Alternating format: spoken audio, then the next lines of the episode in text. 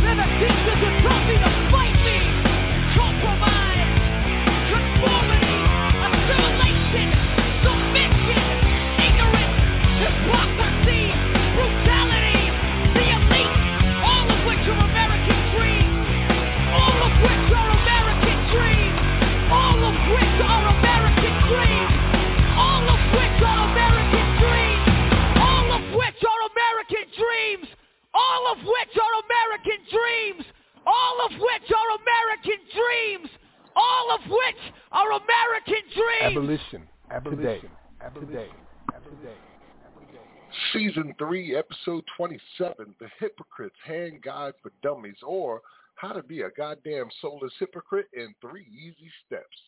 You just heard commentary on the great abolitionists discussed over America's habitual hypocrisy from Yale historian David W. Blight, author of the biography of Frederick Douglass, Prophet and Freedom. That was followed by Rage Against the Machine's classic song, Know Your Enemy. Peace and welcome to Abolition Today, a weekly syndicated online radio program with a specific focus on modern slavery as it is practiced through the 13th Amendment of the U.S. Constitution and by for-profit prisons worldwide. We air live every Sunday at 7 p.m. Eastern, 6 Central, 5 Mountain, and 4 Pacific. Live streams and archived podcasts are available at abolitiontoday.org. And we're also on all major podcast platforms. My name is Max Parthas. Brother Yusuf Hassan is in the process of moving down here to the Confederate South and may not be able to join us tonight. He is literally moving in as we speak. Last week, I myself was MIA as Travel Rain and I were attending our daughter's birth and welcoming, welcoming our newest grandchild, Daniel Joseph, to the world. So we got our plus one. Shout out to everyone who helped hold it down last week here on Abolition Today. This week, we're calling out the blatant hypocrisy of U.S. elected officials. Frankly, we're sick and tired of it. It's the same old song over and over. Everything is called slavery but slavery. A big school of red herrings to chase. While they rename and redefine issues from COVID self-isolation to Roe versus Wade as slavery, they are actually practicing real slavery on you and me, us and ours. Then, to put the crit in hypocrite, they have the audacity to point fingers at other nations doing far less than what America is doing right now. Fact. At this moment in history, the U.S. is in violation of multiple international treaties simply by having and any exception for any reason that allows enslavement within their federal and state constitutions. Article 4 of the Declaration of Human Rights doesn't say no one shall be held in slavery or servitude. Slavery and the slave trade shall be prohibited in all their forms, except for America, who can use it as punishment for crime whenever the party has been duly convicted. It doesn't say that. It's a crime against humanity that is in practice across this nation every day within a for-profit prison industry and a race slash class based criminal justice system that acts as a revenue generator. The next time you hear these unholy hypocrites talk about prison labor in China or the assassination of journalists, remember you live in the country with the largest prison population that's ever been seen on planet Earth, where police turned slave catchers have killed enough people in one single decade to fill every seat in Yankee Stadium with dead bodies. As Frederick Douglass said, the life of the nation is secure only while the nation is honest, truthful, and virtuous. And there comes a time when it is best that the worst should be made known. Time is now, right now. Of course, we'll have incredible music, poetry, as you've already seen, got it on fire and we'll bring the voices of the ancestors back to life for a new generation. Tonight we have a powerful Bridging the Gap segment with Florida-based poet Nuoriente, aka Kevin Campbell, performing Frederick Douglass's scathing speech on the two Christianities of America. All right, so let's get into it and open the phone lines for commentary on the opening segment. Uh, then we'll cover the news in slavery abolition this past week. The number, if you don't have it, is 515-605-9814. That's 515-605-9814. Remember to press the number one on your keypad so that we know you have a question or comment. As a matter of fact, I'm going to call out one of my people right now. Uh, Sean, I'm going to go ahead and open your line, man. Uh, give me some commentary on what you just heard in the opening uh, tracks. Did it put me on the spot again? Somebody got to do it. Might as well be me. um, yeah, I mean, I had uh, listened a little bit before um, to Frederick Douglass about um, the hypocrisy of America, and it goes back, you know, years and years, and um, we're still living with it. You know, um, where the United States is uh, calling out human rights violations of genocide, but doesn't recognize the genocide happened here. You know, there's multiple multiple crimes that we can talk about. You know, that's this hypocrisy of you know wanting to be a, a moral leader, but you know committing these crimes. You know, as a state, not just individual. You know, um, civil servants creating you know crimes. You know, these murders, but like crimes against humanity. So I'm glad that you opened up as well with the with the um the Universal Declaration as well. You know, that as as you use the as well documented. You know, these crimes are are, are um are well documented. you know, it's still happening today. Thank you, bro. Um, I have to apologize everybody in advance too if I sound a little slow or my voice sounds different. Uh, I have some medical issues I'm dealing with. Uh, I just found out they did CAT scan on me a few days ago, actually the day my grandson was born, and told me that both my lungs are partially collapsed. And uh, I don't know why yet, so it is what it is. I, I got to go to doctors next week, and they're going to talk to me and see what's going on. I'll keep you guys up to date. But I'm here, and I still got a voice. I might not be able to do too much in the way of spoken word these days, but I can speak, damn it. and today we're going to talk about hypocrisy. Um, as a matter of fact, I got to see uh, a bird's eye view of the inner workings of the hypocrisy within our ma- mainstream media uh, versus uh, what's been going on in international media. Uh, tonight we plan on sharing a couple of things from international media so we can show you how the world is viewing us. Uh, but over the past week, I've been in communication with two different groups of reporters. One from CNN, who reached out to me and said they had heard about our work and they wanted to do a story on CNN politics to help the five states that are on the ballot this year. Those five states are Alabama, Tennessee, Louisiana, Vermont, and Oregon. Uh, and they want said they want to help out. So I've been in communication with them, and I've also been in communication with uh, I, I believe it's called Global Times, China Global Times, a state-sponsored Chinese media uh, that does news and they came at. As a matter of fact, you had a little bit to do with that, there, uh, brother Sean, with the Chinese hook up, hook up. You and uh, Sister Joy James, and I didn't jump on it immediately. You know, we talked, uh, Sean, and I had some some musings I was wondering about if I did this. I had to uh, balance it out and think of the pros and the cons of speaking to a state-sponsored media from somebody who's seen as a potential enemy. And after much thought, I decided to go with it because America ain't going to tell on itself. They ain't going to admit to nothing. No matter how much we talk about it, they're not going to make this the issue. But our enemies will throw it in our face as much as they possibly can. And that's exactly what we need. We need the world to know what's happening here in the United States with this system of slavery so that they can no longer stand up like there's some kind of moral giant who's not doing any wrong and start pointing out what everybody else is doing when you're committing genocide and slavery right here in your own nation. Uh, so I went with it. Also suggested that they speak to a couple other people, uh, one of them being Sam Brown. Um, and Sam's interview came out. It's an amazing interview that they did, very clean, uh, truthful. And you know, Sam Brown was the original author of ACA 3 out in California, the California Abolition uh, Act, which was defeated on the very last day of the Senate hearings. Um, and that video has already started moving towards 2 million views.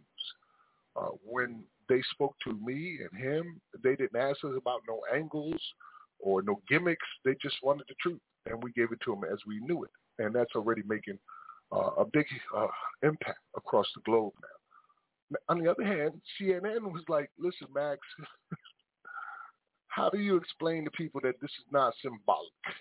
Um, also, you know, since slavery is over and everything, uh, and there's no people actually enslaved, how does this make any impact? Imagine that, right? Somebody coming at me like that, you know? But I understand that they weren't as educated on it as most. And I remember Malcolm saying, don't blame people for not knowing what you know, because it was a time when you didn't know it. So I was like, okay, I'm going to have to educate and, inspire them to do the story on this at the same time because we need that kind of bump here in America. We need CNN to talk about these five states, the Freedom Five, as we call them, and their opportunity to end slavery in that state for the first time in their history. It went on for about a week as she, the person was trying to sell it to their team to get them to cover the story. Apparently, it wasn't something they just wanted to go ahead and do. regardless of the historical aspect, regardless of the epic proportions, five states on the ballot, wow, ending slavery for the first time, none of that would stand alone. At the end of the day, she said, Max, I'm on your side. I understand. But I'm dealing in this white space where they think they know everything. And all they want to hear is you need some kind of gimmick. Is there some opposition that they're up against, like a David and Goliath thing, so they can sell this story? It's pretty damn ridiculous, man. We're ending slavery in the United States for the first time in the U.S.'s history. What part of that needs something else to sell? That slavery is still legal and it's still in practice right here in the United States. What part of that needs something else to sell? And do we have opposition? Oh my God. I acted as for 2022 and still am the national campaign coordinator, mean, meaning that I, I was involved in every state's efforts to some degree, largely or smallly. I was part of all of their teams, pulling this together and coordinating. And the five that we have on the ballot now is what's left after all of the fights. It should have been 10 on the ballot. That's how many we had originally. 10 states could have been on the ballot this year. Instead, we ended up with five. And not because uh, people are afraid to get up and defend slavery, because they aren't. You know, I've heard people tell me that, Max, that nobody's going to stand up in support of slavery. And I'm like, you ain't seen what I've seen. they did it in Louisiana. They did it in Ohio. They did it in Tennessee. They do it all the time, stand up and support slavery, or they try to redirect it to something else, or make it some something else. Uh, the, what do they call it? Red herrings, where you're supposed to chase something that ain't even there. Excuse me, sorry about that. I may be coughing throughout the night. It is what it is. Uh, so yeah, they're still in negotiations with CNN, trying to determine if they're going to do this story or not about what's happening in our country right now. One of the most epic constitutional efforts ever seen in this nation. Five states on the ballot right now to end slavery in those states because slavery was in their constitution. It's not like they're adding some extra language. They're taking out pro-slavery language embedded in the state constitutions and when people say we're a land of laws, they're talking about the constitutions, the federal constitution and the state constitution. And everything that all our laws in this country is based on those. And if something is unconstitutional, it's considered illegal. There's nothing in the Constitution that is either symbolic or just some metaphor or craziness in there. Everything affects your life in those constitutions. So, as I said, internationally, in India, in China, uh, in Europe, all across Africa, they're talking about the hypocrisy of slaver America. But in America, we've got our heads in the sand, and we're trying to say, decide whether or not we can sell something like it's some kind of a, a reality TV show. you know, that's how we got to present it, like a reality TV show rather than the simple fact that we're ending slavery. Anything you would like to say on that? Uh, oh, wait, I see we got another caller here. Uh, anything you want to say on that, Sean, feel free. And 2901, welcome to Abolition Today. Hey, can you hear me? Yes. Oh, wonderful. Hey, Max, it's really good to to be with you. And and um, I'm sorry oh, about it's your. just a new bay. yes, it's New Bay. oh, you didn't know? Oh, yes, of course. How could you know? Yes, it's New Bay. it, it, it, it, took me a second, but I heard your voice. you only had to say about ten words. Yeah. Okay, well, beautiful. I'm really well. Hey, I mean, I I just had to. um I did just want to take a few minutes to to first of all just say congratulations, of course, about your plus one. I love how you put yes. that, and um, and it sounds the birth um, with your daughter went well, and I'm really happy about Thank that. You. That's really beautiful. And of course, I'm sorry that you're, uh, yeah, with your lungs, and you know I'm always just you know sending you this love and support around around your health. Um, but I wanted to just bring up a couple of things, and I just and also I want to just uh, so much gratitude for the work that you're doing and how important it is because like right now i don't know if you heard about um, this a couple of things. In texas um, the state board of education is fielding proposals to update the state's uh, public school social studies curriculum and this is what they're debating. State education board members push back on proposals so i don't know who's, who's putting out this proposal to use involuntary relocation to describe slavery for second graders. Yeah, that's shameful. So, it, it, right, right. So, you know, talking about how I feel like this is just a really crucial and pivotal moment for us in terms of like when you're talking about what CNN is kind of debating, proposing, or you know, uh, you know, around whether or how to actually call out that there's still slavery, right, and how to actually put the news out there. And so, this is our time for educating education, education, education. Please put continuing to put that line out there about no, it's slavery. There is slavery taking place, and and how these um, these public officials, you know, the, our all of our local governments are going to do everything that they can to try and keep from the people um, to, to question and look at this. You see what happened in California, but I wanted to also. Um, I don't know if you had heard about this article that came out in Arizona um, yes. when the okay, right? The Arizona communities would collapse without cheap prison labor. Corrections director says this. Um, David Shinn is the Arizona Department of Corrections. Did you did you hear about this article? I'm, you, I yes, feel like you uh, know. I had it in my list of things to cover tonight, so you're right on point. We're oh, covering it right now. Um, if you, you want to go ahead and read read a little bit from it, feel free because I had a little section queued up too. So uh, feel oh, free.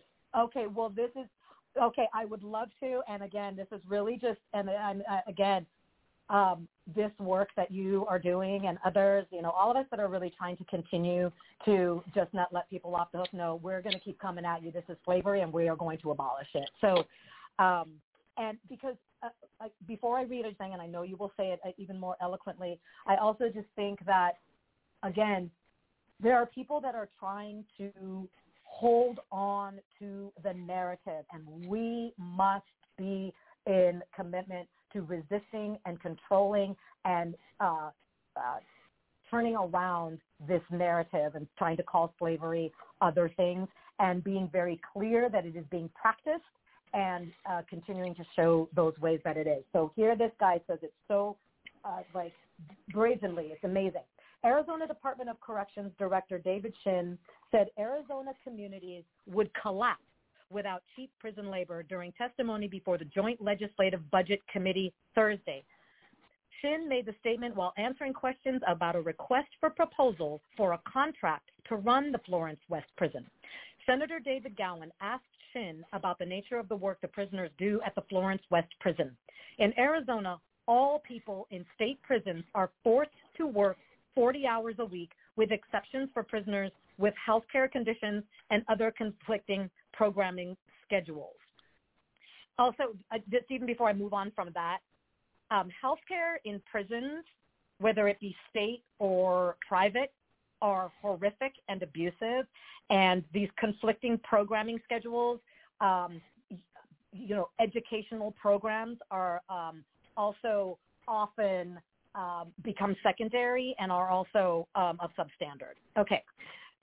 Quote, these are low-level worker inmates that work in the communities, in the communities around the county itself, I would imagine, Gowan asks. Yes, the department does more than just incarcerate folks, Shinn replied. There are services that this department provides to city county, local jurisdictions that simply can't be quantified at a rate that most jurisdictions could ever afford.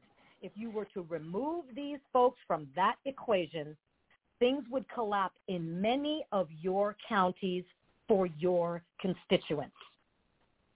That last paragraph, I mean, there's more to this, and I, I want to just give you the chance to, um, I mean, I don't want to take up too much time, but that last um, paragraph right there is so frightening because I think we often forget that they are people that are being imprisoned are being enslaved. Let's be clear about the language that are being enslaved are like they're creating people need to understand that they're creating the economy the economy that surrounds the prison as well as upholding the prison and in california it's 11 billion dollars with goods and services most of that is what takes place in the prison and then the goods and services is so 11 million dollars 9 uh, sorry a billion 9 billion for products and services like what we're talking about these um the, the uh, services for city, county, local jurisdictions, and then the goods and services that take place within the in the prisons.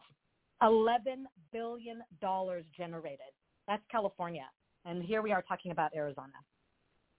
You're you're right, um, and it is very frightening uh, to hear this type of stuff. But uh, let me give you some updates on Arizona. Uh, first of Great. all, Arizona doesn't even have an exception clause. There's 25 states that have no exception clause, and there's 25 that did. It's one of the ones that didn't even have an exception clause. They're just exploiting the amendment to the fullest degree. They also uh, participate in human trafficking, which is illegal globally. And when I say that is because Arizona is one of those hubs where other states ship their prisoners.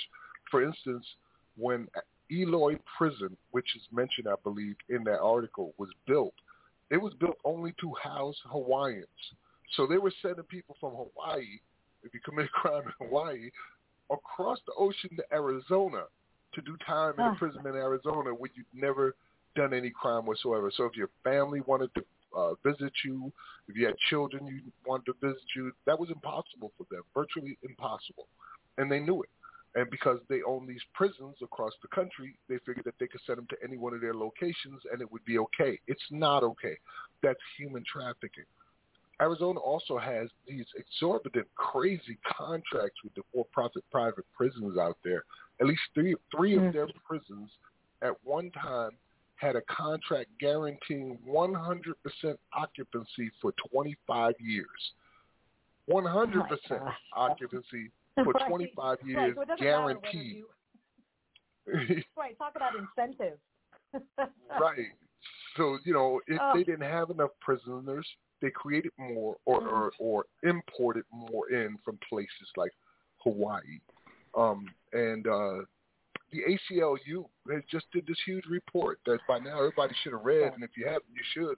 It's called, uh, I believe it's called uh, prison la- oh captive labor exploiting prison labor. Uh, everybody should read that report. It's just really mind blowing to see it. And they said in there that it's like eleven billion dollars in labor that's generated through these prisons. Um, in Texas, they're doing the same thing, and it's generating seventy-seven million dollars a year in the labor there. And they don't even pay them in Texas. Uh, there's five states where they don't pay you nothing, and some states pay you three cents, like Alabama. Other states might go as high as forty or fifty cents an hour but you never see any of it as an inmate because they take it out uh, for everything from room and board to food to medical to phone calls to necessities that you have to purchase where they have exclusive uh, no bid contracts with the prisons to sell you things at exorbitant prices. I mean, you're bringing in 10 cents an hour and they want you to buy, uh, spend up to two and three dollars for ramen noodles, a pack of ramen noodles that cost 10 cents anywhere else. So yeah, it, and, and it's indication, or rather, it's an example of other states doing the exact same thing uh, across this country. They'd fall apart without their prisons or their prison labor. I could name some of them right off the top. Colorado would not exist without their prisons and their prison labor. Um, it has some of the most high maximum security prisons in the world, uh, and many counties uh, count on those prisons' existence for the employment and for the revenue that they generate. In Texas, they had another one out there. They had to shut the prison down. It basically destroyed the whole county. Uh, I forget what the name of it is right now. Uh, maybe Sister Savannah would know if she's listening. Call in and let us know which one it was. But that's happening all over America. And the jails do the same thing. Some of these cities wouldn't be able to function without their jails. Imagine what uh, New York would lose without Rikers Island and the money it generates. Sister Nube? No, I, I, absolutely. And and that's also what makes me think that even if Arizona doesn't have an exception clause, we still have the 13th Amendment the federal. Our, our federal constitution right. clearly allows for slavery, and so they don't really have to. And so, um, again, this is what we are trying to change. I mean, ultimately, we we need to abolish slavery. Period. And the same with California.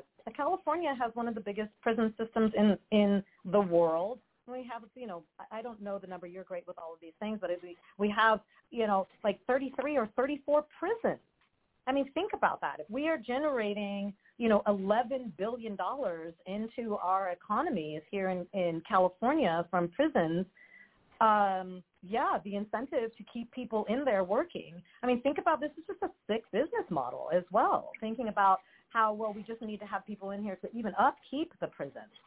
Um, and here's the interesting thing that I also wanted to bring out. One one other thing, and I know that you always talk about these things. I think we lost you there for a moment. You might have muted yourself. Oh, sorry. Yes, I, I, actually my kitty cat did that. Hi. so, just recently, I know everybody knows this, um, but President Biden just gave Ukraine 1.7 billion dollars to make sure that their frontline workers were getting paid. So hmm. uh, let's think about the imperialistic nature of this, and and so and and I love that we are talking on a global, uh, uh, you know, um, through a global lens as well. This is uh, so much of what, you, when especially when you talk about human trafficking. But think about that: 1.7 billion dollars sent to another country that's at war, and they're killing their people and destroying the land, and we're participating to keep, but to keep their frontline work, workers paid, um, while it would cost apparently only 1.5 billion dollars to pay the prisoners who do the upkeep here in California. If you just paid them a minimum wage, it would only mm-hmm. cost 1.5 billion dollars while generating 11 billion. I mean, how sick is this? That's the hypocrisy of the Biden administration. Um, he's also offered to pay Mexicans who were helping fight forest fires at the border there that were created here in the U.S. But he's not willing to pay inmates who are fighting the same forest fire on this right. side. So you'll give money to the Mexicans, but you're not going to give it to the inmates who are actually risking their lives to do it. And you're you're right. We are talking today about a global perspective because you know how we see ourselves and how people outside of America see us is totally two different things. So if you don't mind, mm-hmm. I, I do have a clip I want to play from India where they talk about how they see us. And uh, it's going to be followed by Brother Killer Mike and the song Reagan. If you've never heard that before, you're in for a treat. So, Sister Nube, if you don't mind hanging out with us tonight, since it's just me. uh, but we're going to go ahead and get into this clip, and we'll be right back after this. You're listening to Abolition Today, abolitiontoday.org. Abolition. Abolition. Abolition. And before I get to this next story, I want to recap some recent events for you. On the 12th of April, the United States said it is monitoring, quote unquote, a rise in human rights abuses in India. The very next day, America schooled Russia again on human rights. U.S. President Joe Biden accused the Kremlin of orchestrating a genocide in Ukraine. Why don't I play out that soundbite for you first? Your family budget, your ability to fill up your tank, none of it should hinge on whether a dictator declares war and commits genocide a half a world away. So this is the United States of America, all rich in its lecturing, a champion when it comes to pointing a finger at others. But what about what's happening on its own soil? Do you know what happened to a black man in America recently? He was shot in the head by a white police officer. The man died. This happened in the state of Michigan. The victim's name, Patrick Lyoya. He was all of 26. On the 4th of April, Patrick was in his car outside his house. A policeman pulled him over. Body cam footage shows Lyoya getting out of his car. The policeman asked him to get back in. Lyoya looks confused. He was originally from the Democratic Republic of Congo. Uh, so even after the officer asked him to get back into the car, the man continues to stand outside looking confused. Perhaps he did not understand what the police officer said. The policeman then asks, can you speak English? Yes, says Lyoya. He is asked to show his license, but Lyoya starts running from the policeman. No, The two wrestle on the ground. The white policeman gets out his taser gun. The two fight over it. The policeman asks Lyoya to get to let go of the taser. And at this point, the body cam, the body cam goes off. But a person who was in the passenger seat of Loya's car continues filming what was happening. That video shows the white officer shooting Loya at the back of his head. What it called for? The authorities have no answer. They say the officer concerned is being investigated. The lawyer who is representing Loya's family says the 26-year-old was shot when he, when he was on the ground and facing away from the officer. In other words, the white police officer did not shoot the black man in self-defense. Now, honestly, one should not be surprised if this claim is proven in court. America is a land of police brutality. It is the land where George Floyd was killed, where Michael Brown was killed. Both were men of color, both were unarmed. This is Daunte Wright. He was all of 20 when an American police officer shot him. What was Wright doing? He was driving with his girlfriend. Why did the police shoot him then? They say one officer mistook her gun for a taser. Again, America for you. Meet Breonna Taylor. She was 26 and asleep at home. Three plainclothes police officers arrived at her apartment and said they wanted to search the place. Why? For drugs, they said. The story ends with Taylor being shot eight times. Again, that's America for you. The same America that lectures the world on human rights. The same America where people like Taylor, like Loa, are killed every day by men and women in uniform. And yet somehow the White House thinks it has the license to go about schooling the world on human rights. Does the U.S. Secretary of State Antony Blinken know that between 2013 and 2021, American police killed over 9,000 people, 9,000 people. And we are not even counting, and we are not even accounting for the incidents post-May 2021. If killing in innocent people is not human rights violation, what is? How about America tries to answer this question first before lecturing others? Our government has a firm policy not to capitulate to terrorist demands, that no concessions policy remains in force. In spite of the wildly speculative and false stories about arms for hostages and alleged ransom payments, we did not, repeat, did not trade weapons or anything else for hostages The ballad of the bullet, freedom of some bullshit. Will we ever do it big or just keep settling for little shit? We brag on having bread, but none of us are bakers. We all talk having greens, but none of us on acres. If none of us on acres and none of us grow wheat, then who will feed our people when our people need to eat? So it seems our people starve from lack of understanding. Cause all we seem to give them is some ballin' and some dancing. And some talking about our car and imaginary mansions. We should be indicted for bullshit we inciting. Children death and pretending it's exciting. We are advertisements for agony and pain. We exploit the youth, we tell them to join the gang. We tell them dope stories, introduce them to the gang. Just like Oliver North introduced us to cocaine. In the 80s when them bricks came on military planes.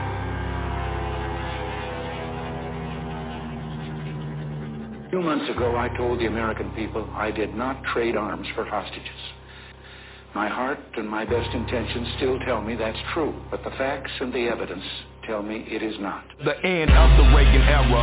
I'm like Lemma 12 old enough to understand that shit had changed forever. They declared the war on drugs, like a war on terror. But what it really did was let the police terrorize whoever. But mostly black boys, but they would call us niggas and lay us on our belly while they fingers on their triggers. They boots was on our head, they dolls was on our crotches, and they would beat us up if we had diamonds on our watches. And they would take our drugs and monies as they pick our pockets. I guess that that's the privilege of policing for some profit. But thanks to Reaganomics, prison turned to profit. Cause free labor's the cornerstone of U.S. economics. Cause slavery was abolished unless you are in prison. You think and read the 13th Amendment. Involuntary servitude is slavery it prohibits. That's why they giving drug offenders time in double digits. Ronald Reagan was an actor, not at all a factor. Just an employee of the country's real masters. Just like the Bushes, Clinton and Obama. Just another talking head telling lies on teleprompters. If you don't believe the theory, then argue with his logic. Why did Reagan and Obama both go after Gaddafi? We invading sovereign soil, going after oil. Taking countries is a hobby paid for by the oil lobby. Same as in Iraq and Afghanistan. And Ahmadinejad, say they coming for Iran. They only love the rich and how they load the poor. If I say any more, they might be at my door. Who the fuck is that? Staring in my window, doing that surveillance on Mr. Michael Render. I'm dropping off the grid before they pump the lead. I leave you with a word. I'm glad Reagan dead.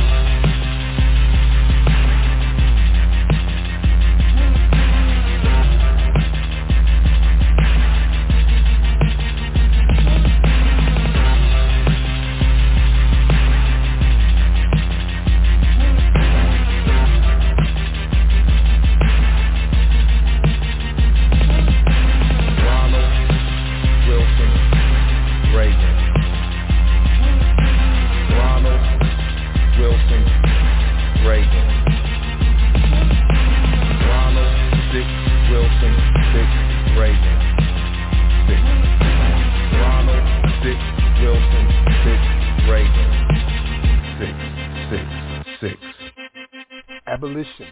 Today. Today. That was a clip from Gravitas about the U.S. human rights hypocrisy going on right now. And it was followed by Killer Mike Reagan. So yeah, that's India talking. And I think we got uh, Yusuf might be on the line. Yusuf, is that you? Eight five three five. You are on mute. You might want to open up your mic. Yes, sir. This right. is your brother Yusuf Hassan. I'm reaching out to you from the Confederate state of North Carolina.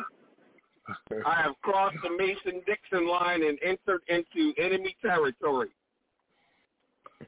Uh oh, bro.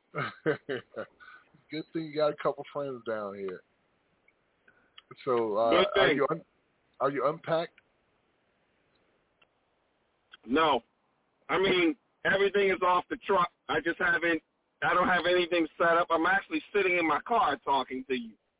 Oh, It's okay. the only quiet, it's the only quiet space I have right now. All right. You want to add anything to what we were just listening to or been saying? Listen, man. The professor brought receipt.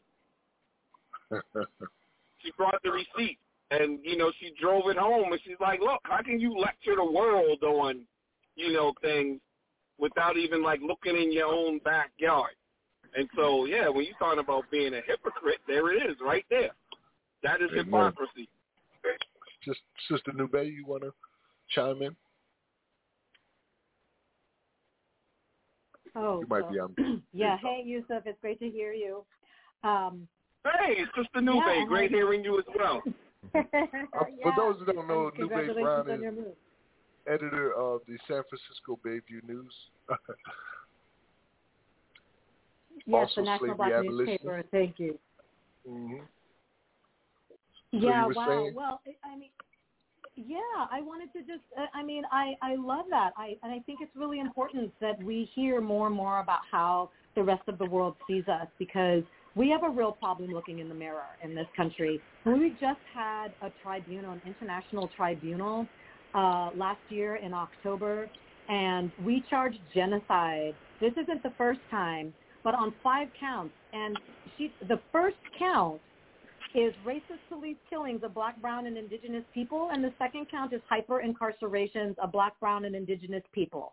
The third count is p- political incarceration of civil rights, national liberation era revolutionaries, and activists, as well as present day activists. I mean, and and the jurists, the international jurist found the United States guilty on all five charges. I only just read three because it's very it's very particular to what we're talking about right here. But In the spirit of um, Mandela. in the spirit of Mandela, yes. And so I do encourage people to go to that website, website which is spiritofmandela.org, just all one word, Spirit of Mandela. And you can also read it on the tribunal2021.com um, uh, website as well if you want to go right to the jurist uh, website.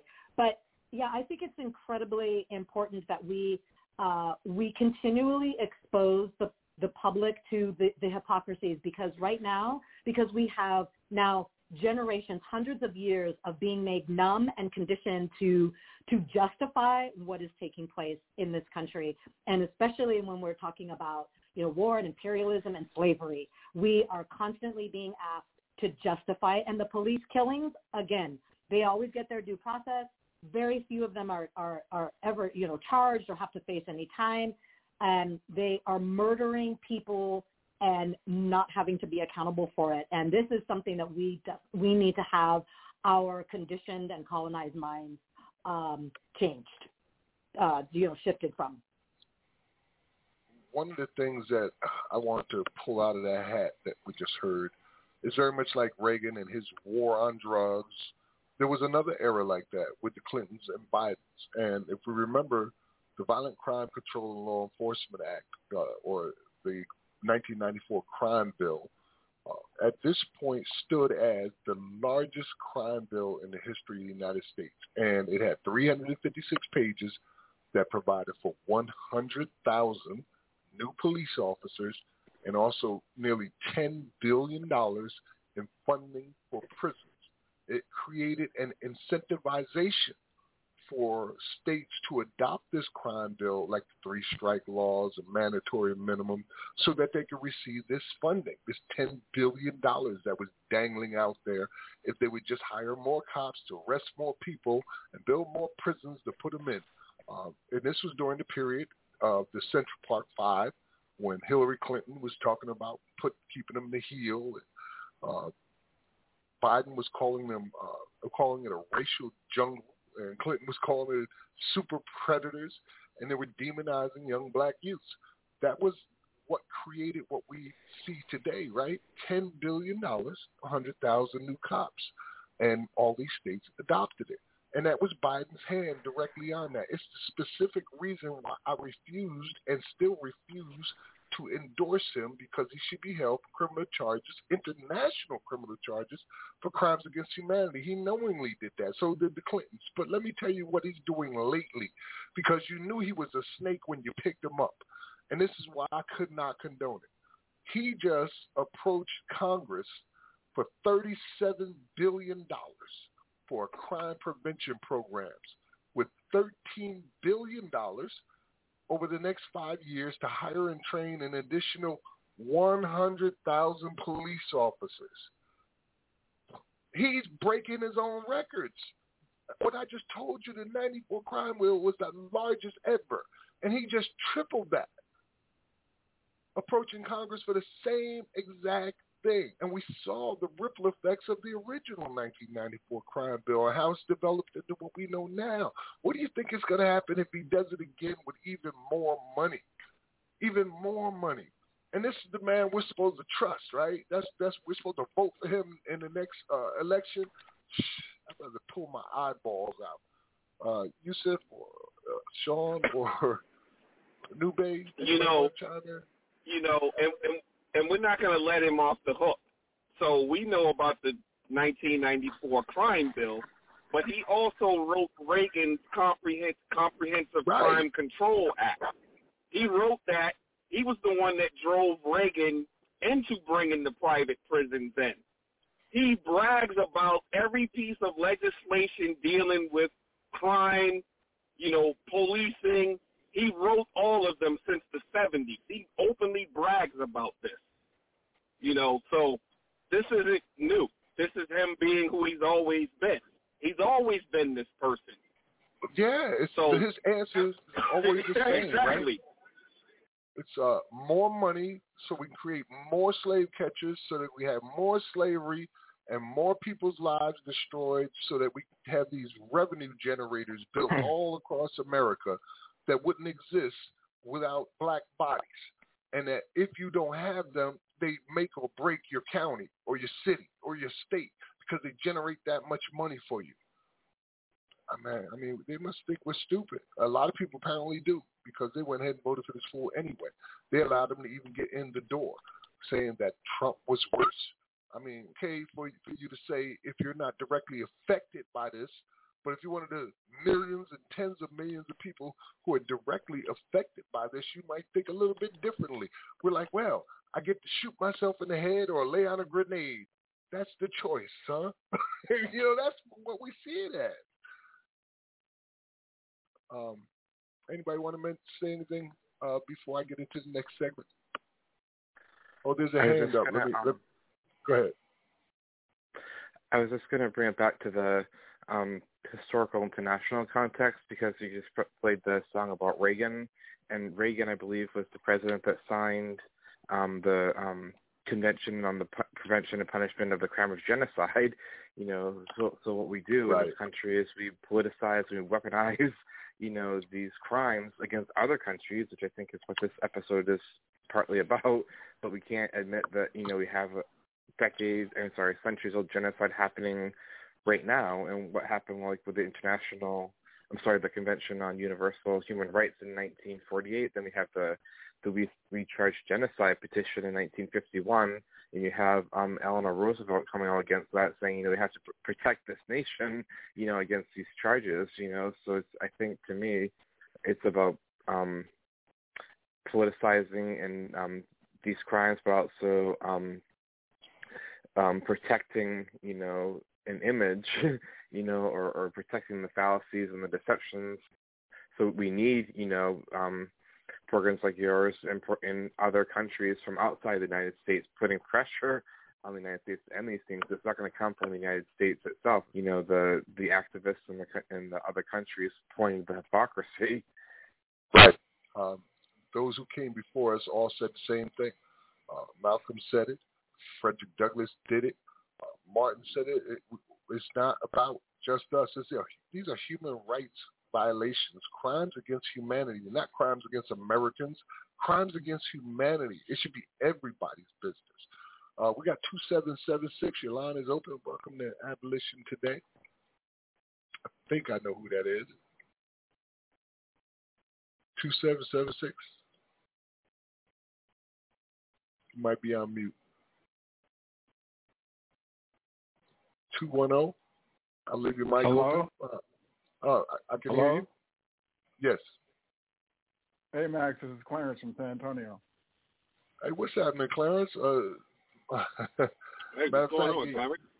you're you're right on time because the next track that I was going to play uh, after this call was some music that you shared with me. Great, great. Hey, what I called out was was for um, we need to make a list of fascists and abolitionists, and on that list, we need to have people, politicians, corporations, states, universities, police departments that are that are overtly um, pr- proponents of slavery and shouldn't be getting funding from the from the federal government if they're if they're racist and uh, promoting slavery. We need to cut their funds. Um, cut off the purse strings is a good idea, uh, but the federal government itself is the criminal in this case. That's who we're charging is committing crimes Right. against humanity. Uh, so Right. So what we, need, what we need to do we need to do is have a list of people who are who are obviously fascists and people who are obviously abolitionists, so that we support the abolitionists and boycott the fascists. I'm with boycotting fascists, and I'm with supporting abolitionists. Let's do it. uh, a So how do fact, we get it? said, How do we uh, how do we How get do we that get done? I mean, is, Uh, this the website that, that has that, that that has people listed as fascists or abolitionists, and we have to decide which one you are, and and sign your name to the list, and then I- act I accordingly. I suspect that book will be as big as the Book of Life here in America. Um, there are That's- 350 that's probably million true, people. Uh, if you start writing down names now, in 30 years, you might be a third of the way through.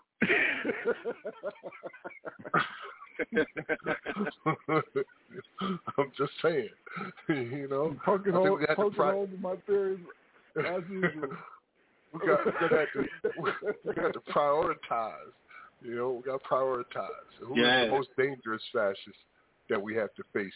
Because, you know, the for-profit prison Wackenhut was created by four FBI agents, and one of them, the reason that he got involved with the government was because he had the largest dossier, a dossier on uh, anti-war and militant people in the United States. But ba- basically, it was black people.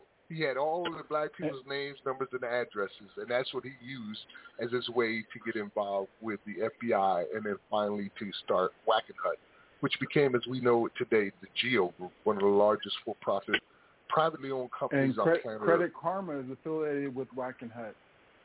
Credit Karma. They they support Wackenhut. Yes, uh, there's a lot of companies and people that own stock in these for-profit private prisons like uh, Wackenhut, the Geo Group, G4S, Allied International.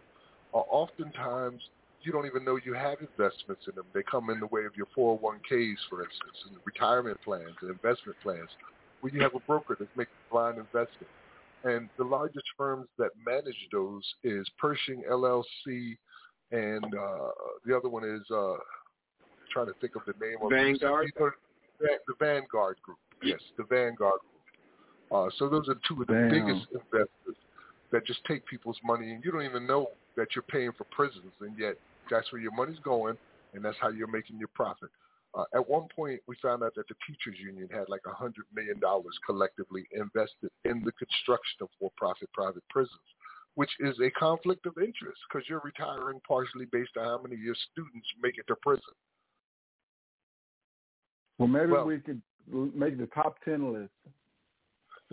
that sounds better. Uh, we could do a deck of cards Okay. like they did in Iraq, right? the ace, the king. The, the problem, yeah, the problem with that is like trying to ask someone who's your top ten list of best rappers of all time because it's like everybody belongs on that top ten list. Yeah. I'm Well, just trying uh, to think of something. I'm tired. I'm tired of this mess. We all tired of it, bro. And you know what we thought of? End slavery. If that don't Oh, knock yeah. some That's it. dominoes down, nothing will. If, when should we end True, slavery? true. The dominoes have got to start falling because it's new territory. We've never been through this door before. What could possibly happen? We don't know. So we have to open that door and honor our ancestors by finishing what they started, end slavery. There's no place in this world where it should be okay for a constitution to say we can use slavery as a punishment for crime. That is unacceptable anywhere. And And you know no what's cra- you know what's crazy should have against it. is that they're charging people with terroristic threats now, like we're domestic terrorists for speaking out against their fascism. Mm.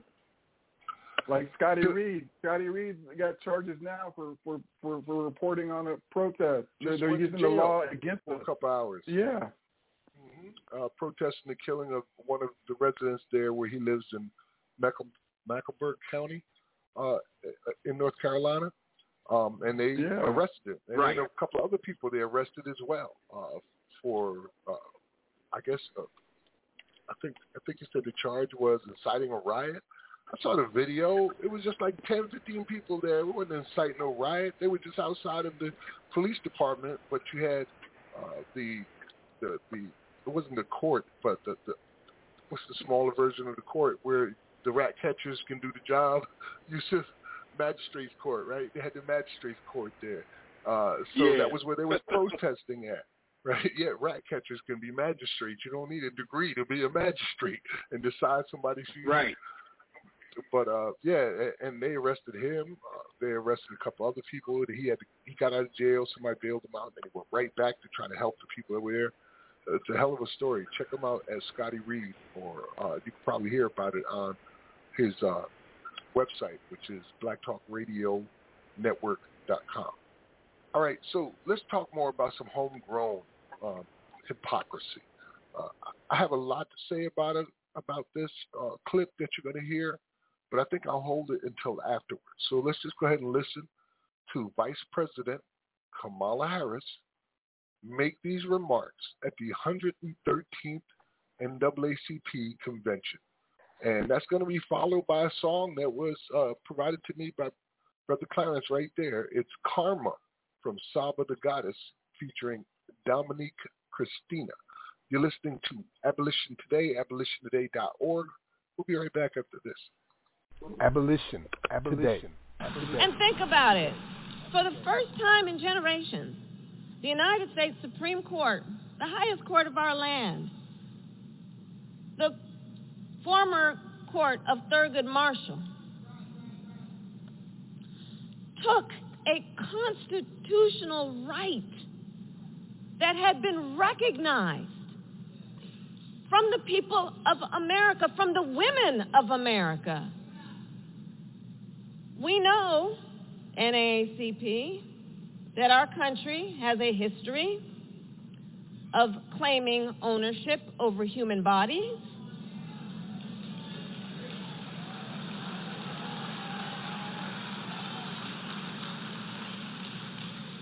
And today, extremist so-called leaders are criminalizing doctors and punishing women for making health care decisions for themselves.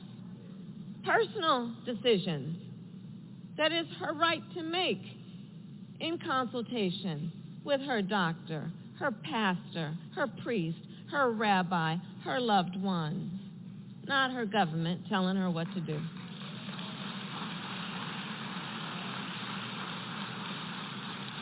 And these so-called leaders, so-called, claim that, well, you know, we just think that this is a decision that should be made by the folks in the states. People in the states can vote on this, right? But at this moment, many of those same so-called leaders are the same ones who are passing laws to restrict the ability of people to vote.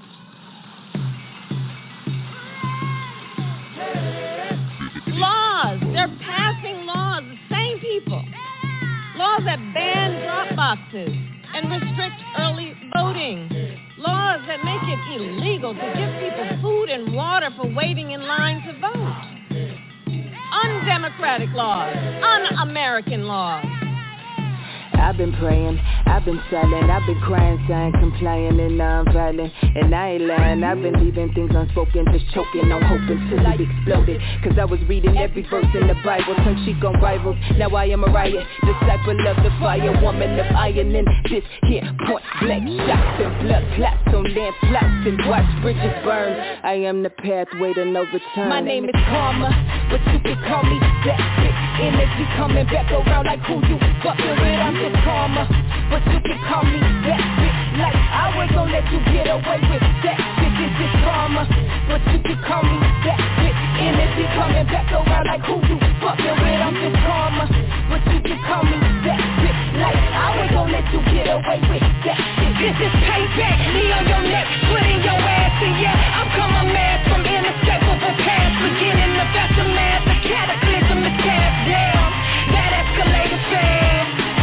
karma, karma, I'm gorgeous. This is karma, karma, I'm gorgeous. This ain't a song, it's an anthem. This ain't a shot, this a anthem Can't hold my culture for ransom. This is a war, fuck a tantrum. I'm standing in the midst of smoke alarms at dawn. Who unarmed? Nine millimeter lucky charm. Who you trying to disarm? May not leave you unharmed. I'm flipping tables like Jesus to prove my thesis. There's no greater teacher than the ether. Let a bad bitch speak My up. name is Karma, but you can call me that bitch Energy coming back around like who you fucking with. I'm just karma, but you can call me that bitch. Like I was gonna let you get away with that bitch. It's just karma, but you can call me that bitch. Energy coming back around like who you fucking with. I'm just karma, but you can call me that bitch. Like I was gonna let you get away with that bitch. It's just karma, karma, I'm gorgeous. This is karma,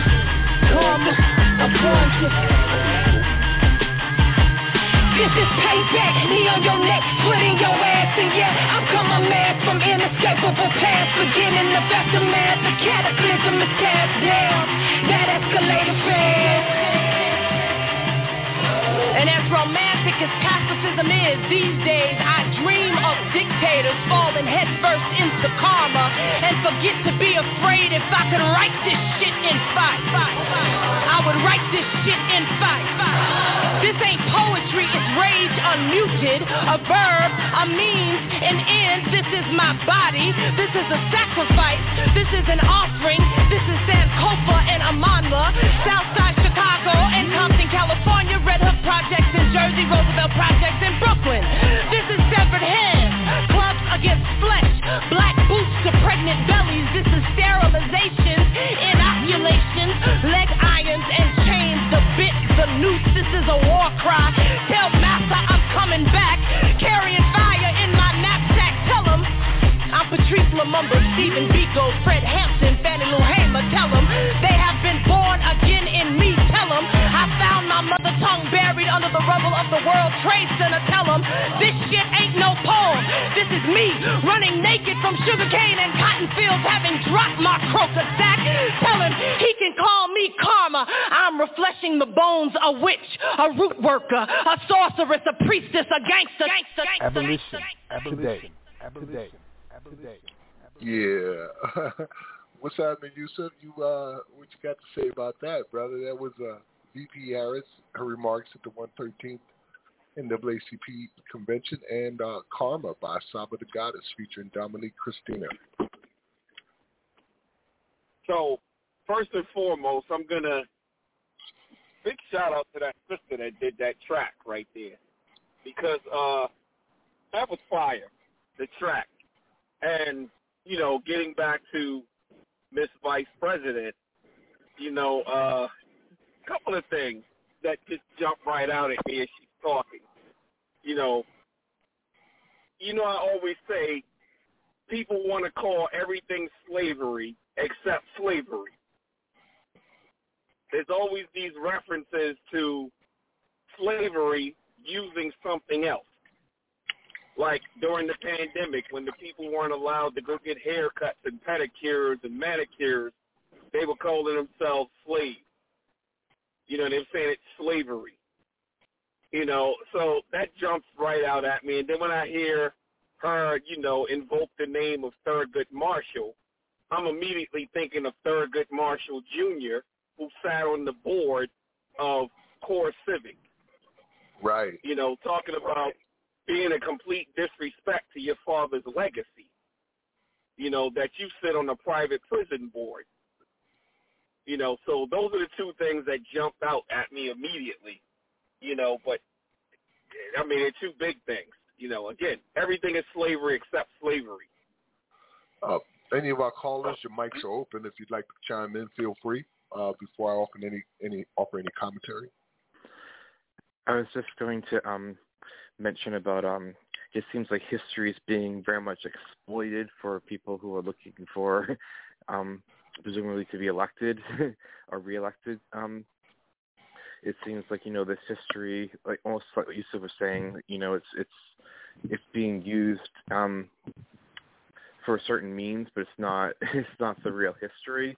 Um, you know, if they wanted to talk about the history of slavery, they would talk about the history of slavery. But they're trying to they're trying to um, exploit that history to get people to um, all energized for certain you know issues, which isn't the issues we're talking about.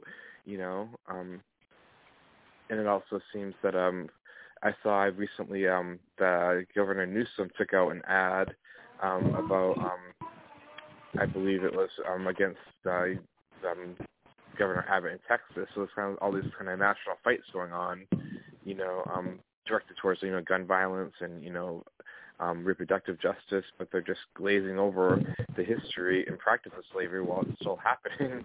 So it seems very exploitative and calculated to me. But I guess I'll leave it there. Thanks. Uh, I think Sean. when- appreciate that. Can I say something? Yes. I think we need to focus on business and generating revenue so that we can fight fire with fire with our own economies of scale. Um, abolitionist businesses. We did that with Black Wall Street, but it, it wasn't goal based. Uh, we were still using someone else's revenue or someone else's money uh, with someone else's faces on it, and they still had But- control but of the, that.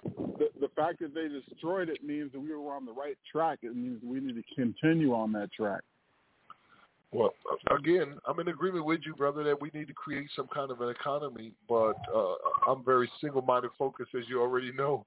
Like I, I'm not gonna go and do the extra stuff until I get the main thing out of the way, and then we got a hell of a I fight. I appreciate that. and that's that's just my perspective. You know what I mean? Uh, I'm just gonna I- deal with this one that- thing. Yeah, and then That after that, fight we could do all the other stuff. you know, and there's a lot to I- do I after that. Yep, a lot to do. We got a couple of people with their hands up, so let me uh, bring in one one one one. I think you called in through Skype or something like that. You're here with us on Yeah. Abolition today. Hey, what's up, man? How y'all doing? This is Naj. Peace, peace. You said Nas. No, Naj, not not the rapper. Oh. Nas. Oh, what's that? like, oh, we got on Oh, yeah. I was little thrown off too. What's up, Nas? You got a question or comment, brother? Yeah, I, I just had a comment. Uh, like, I, I, y'all got to give me the name of the artist for one, because they're gonna look old girl up. Cause yeah, Saba the There's Goddess. G O D I S. All right, S I'll look that up. S A B A. Okay. No issue. Appreciate it. But as far as the Kamala Harris thing, that's probably in the top percentile of Kamala Harris speeches. Like that's probably her uh-huh. at her best, away from speech writers and all of that. Her kind of putting her little spin into it. So for those who don't read, that probably came off really well. Like if you're a person looking at the abortion situation, looking at the Supreme Court situation, you probably, if if you're, you know, like a liberal, you, you probably were like, yeah, see, Kamala is, is better than what people thought, and then probably riding with it. But like you guys said, you see, she's invoking different things in American history, but completely misusing them in order to prove a point and to also kind of play into the liberal narrative of uh of of oppression that they don't really see as opposed to what you know the normal black person latino or, or whatever in america actually sees so I, I think she gets paid twice with that speech man I, I think that speech actually works for her and i i think it's a sad reflection of the country that that actually works but just think about the people who don't read the people who wouldn't be able to call out everything you guys called out in the past minute or so and be able to kind of see through it. But Right. yeah, man, that's it's a sad state of affairs when you see somebody using it's like some- of our ancestors in that way. It's like some Edward Bernays strategy. You know what I mean? Like Mhm. dangling things out for you to follow and making, you know, little key words that make you think of something else and immediately associate it with this and latch on to that. It's, it's pretty crazy, man. Thank you for your commentary. Appreciate that, Naj. Um, and let me bring in one Y'all more. easy, got, uh, hang on, brother. If you feel you want to comment later on, feel free. Uh, just watch your background noise for me if you don't mind. Uh, eight seven six two. You're here with us on Abolition today. Hello. Hello, we can hear you. Uh, who's on the Oh, line? okay, great. Unmuted. I'm Karen. I hope I'm. You can hear me well. Hey. Can you hear me well, Max? Yes, we can hear you well, Karen. How, are you? And Oh. uh, you have something to Oh, add. I'm sure. Yeah, oh, just short and sweet, just to all the women in there uh, who are in the plantation, as we like to say on the show. Um, let your heart not be weary.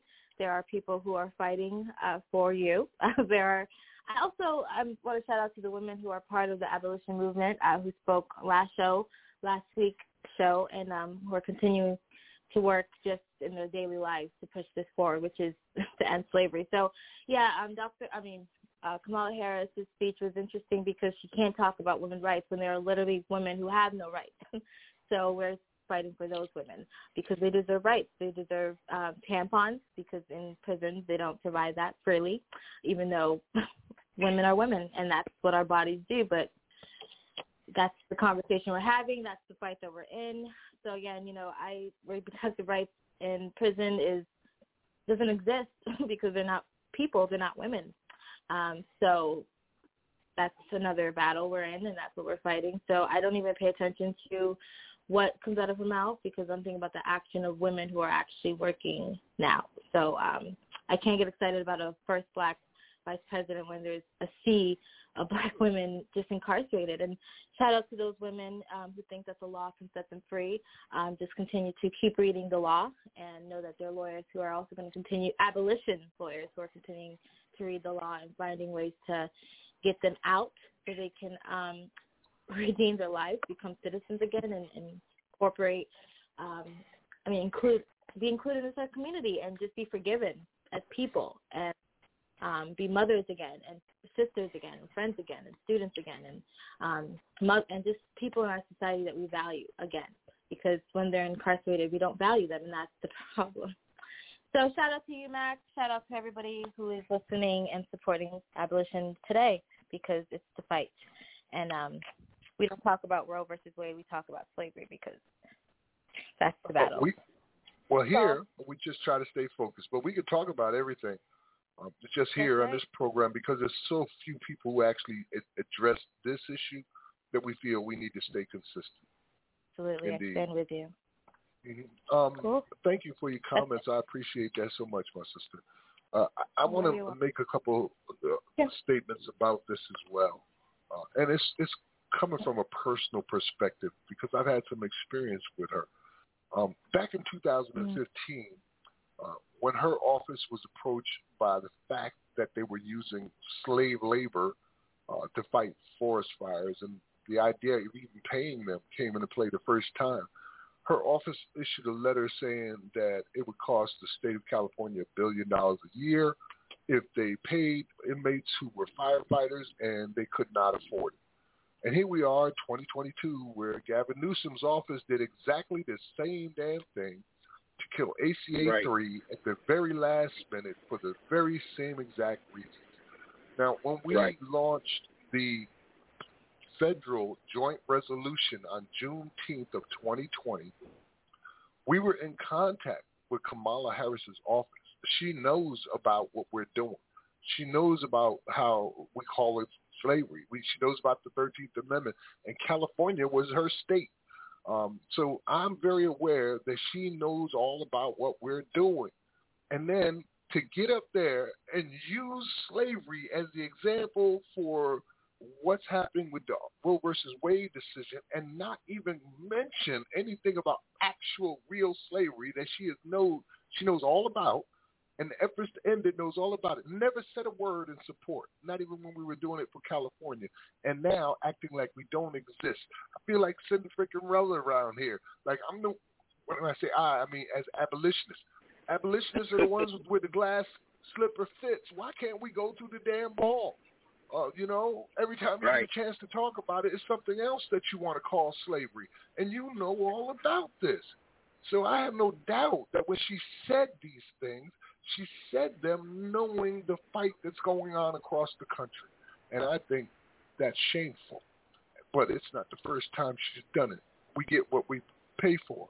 We got Biden and we got Harris. We got the former top cop who defended slavery and had anti-black legislation. Parents who uh, for smoking marijuana, or if their kids came in late, things like that. And then we have the architect of modern day slavery and Joe Biden. Uh, it- it's a lose-lose situation for us apparently. And well, unless anybody wants to add more to that, I- I'm going to switch us around a little bit. All right, that's awesome.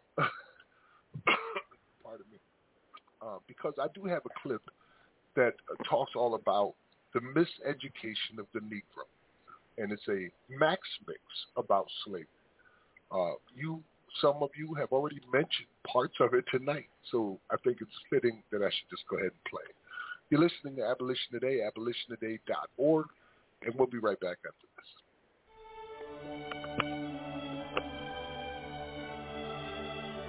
Abolition. Today.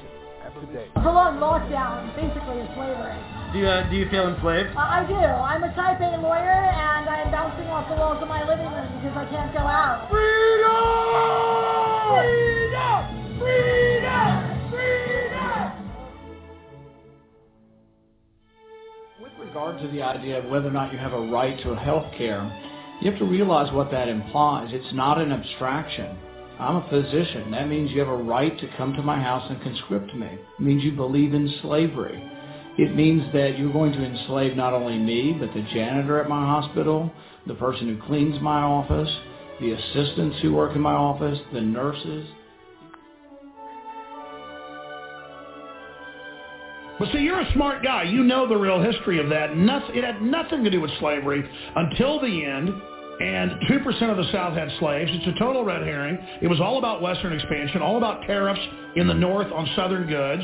And then they just tell the public, no, it was about hating black people, when in truth, that's why uh, Robert E. Lee was the top general in the North, the commandant of West Point. They wanted him to be the head of the Northern forces. And he said, I don't want to do this, but this is illegal what you're doing. I have to go join the South. And Robert E. Lee hated slavery. One good thing that came out of the Civil War was that it ended. Of Yes. course, it, it would have ended anyway eventually. But, you know, there was more racism in the North than there was in the South. You know, But again, you're you read books, you read history, which makes you a racist.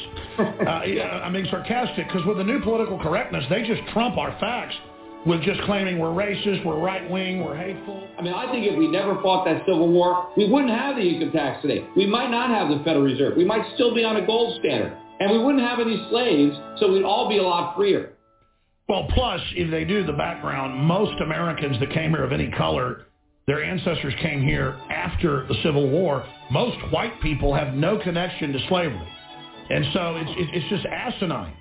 Well, of course not. And of course, very few whites owned slaves. And in fact, in fact, there were even some blacks that owned slaves. So, you know, it wasn't like, you know, it was only whites. But look, I don't want, look, it was a terrible thing. Slavery is the worst No, thing. no, I totally agree. The, the, I mean, the issue is we're here watching the country in deep trouble, and this is still the biggest issue out there that they use as a diversion. It is a diversion, and you look, look, I, I'm Jewish. I mean, you know, there were there were Jews that were enslaved at one point too. But I'm not, you know, it, it, I don't, I'm I'm not owed anything as a result of it. We have real economic problems, and we have modern slavery. So the Babylonians and the Egyptians don't owe you anything. No, we're all slaves to the U.S. government. The way I look at it, this is one big giant plantation, and the government takes half of everything I earn, and then they try to control everything that I do. You know, the slave owner only got 10% of his slave's production. So the U.S. government gets a lot more from me economically than any plantation owner got out of its slaves. That's right. And, and What the fuck? What the fucking fuck? came here as involuntary immigrants. If you come from outside to inside, you're an immigrant. I think people need to actually look up the word immigrant. Okay, Ben Carson, challenge accepted. Let's look up the word immigrants.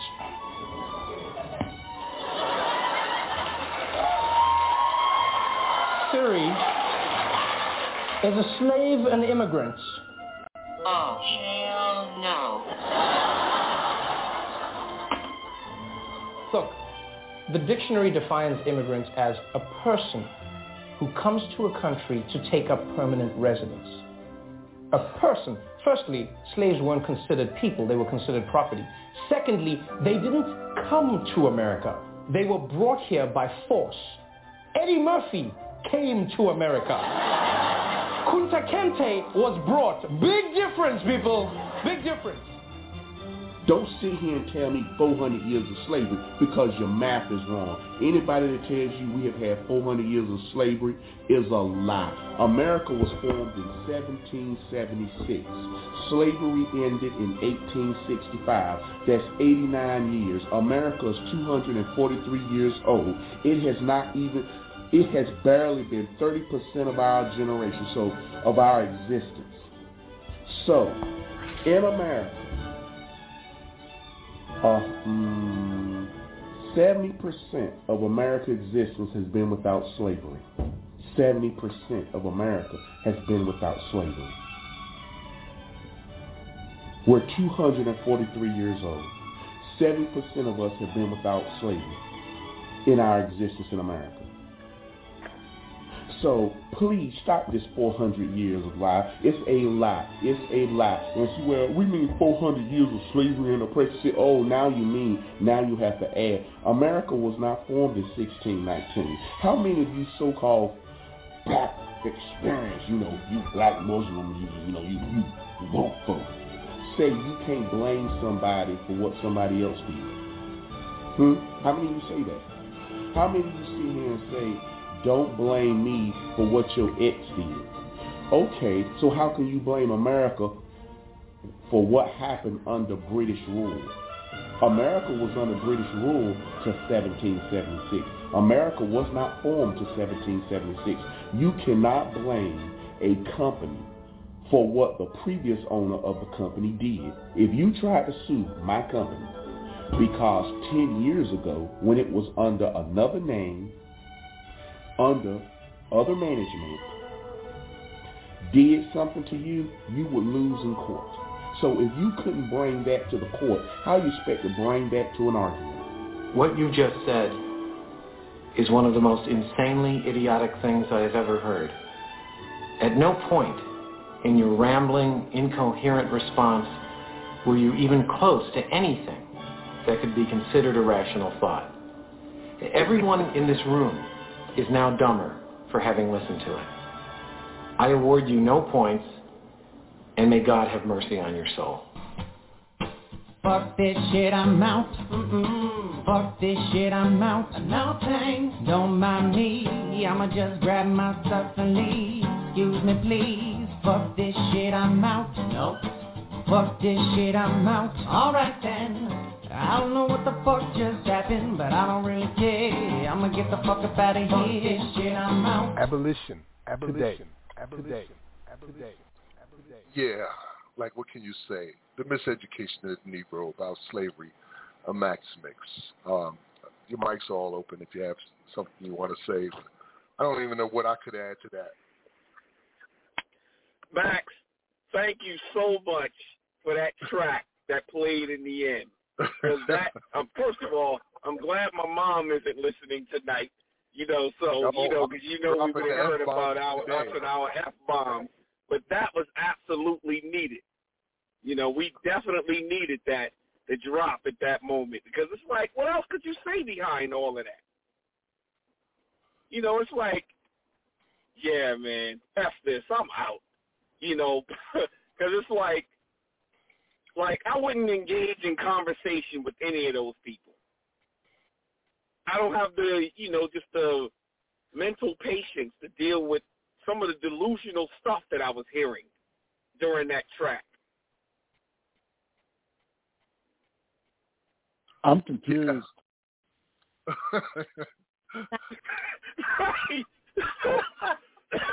wow.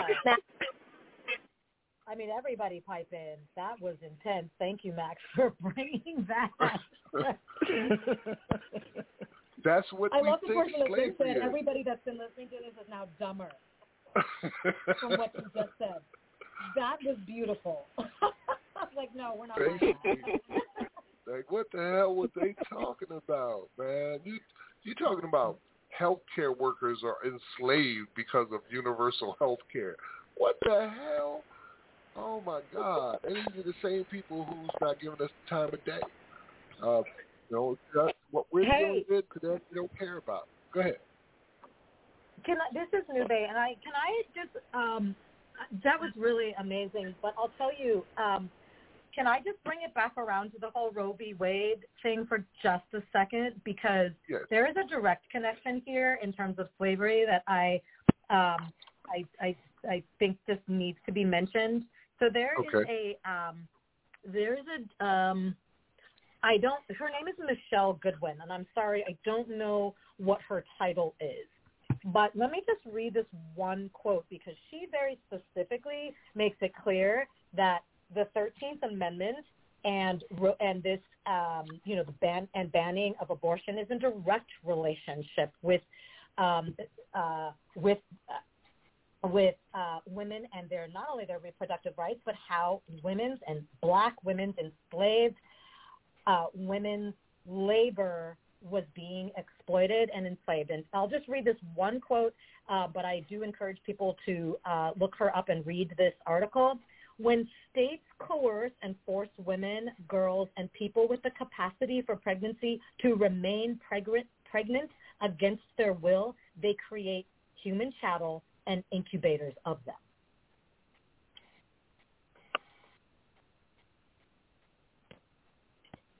So Yes. there is a direct relationship here. and um, and she and and in her article and in her commentary, she makes it very clear that um, the again the connection between the Thirteenth Amendment slavery and uh, reproductive rights. Uh, the same thing can be said about the euthanization processes that happened in California prisons to minority women as well. Uh, they Absolutely. were euthanizing. Absolutely. Uh, not euthanizing. Uh, what is the word for it? Uh, they, basically, it was tearing out the uterus. Sterilization. Sterilization. Matt. Sorry, I'm saying euthanasia. Sterilization of Hello? women in California. I'm here. Go ahead, Corinne. One Oh, I'm second, so sorry. Corinne. Okay. I can tell if I'm unmuted. I'm so sorry. I Yeah, I well, not to bring it back to the women in prison, you know, um, the sexual assault um, rates there is criminal, really, um, because how can they have a choice? Uh, well, they don't have a choice because they're not recognized as people, and that's again what the only connection.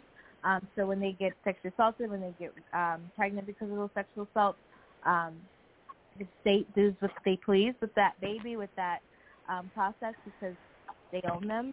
Um, so, but women in the, who are out and about, you know, we can always go back to the Constitution and say, hey, we have our life, um, because we can always see um, see the Constitution, but you can't when you're incarcerated because you don't count as a person. So those women don't have a chance. So their bodies are more than incubated. They don't even belong to them. Um, so that's the main connection. So that's what I would say, and that's how I would always think about it and always remember. Um, we always have a fighting chance when we're out, but once we're in, bodies don't even belong to us. So whatever happens to our Right. vaginas is theirs. So Man, woman, and, And child. apo- Your body don't belong to you once you go into those prisons and jails. or those or child too. That's right. Yeah, that's what I said. Man, woman, and Oh. child. You become property of the state, um, and not only on the inside, but on the outside by the slave catchers. As a matter of fact, I want to share a story with you that just came out recently, um, July 18th of this year, and it says that, you know, I say this too much off too too often, but it always seems to be the damn police chiefs. A police chief in Pennsylvania may spend more than three decades behind bars for repeatedly raping and sexually assaulting a child relative of his friend. Carbon County Judge Joseph J. Matika on Friday ordered 30-year-old former Weissport Chief of Police Brent Getz, Brent Getz, to serve a sentence of 16 to 32 years in jail for the horrific crimes that took place over several years, prosecutors announced. In addition to the prison sentence, Judge Matika also ordered Getz to serve three years of state probation following his release and register as a sex offender for the remainder of his life under the Sex Offender Registration and Notification Act. This sentencing ensures that Getz is held accountable for his horrific attack actions and that his victim receives long-awaited justice.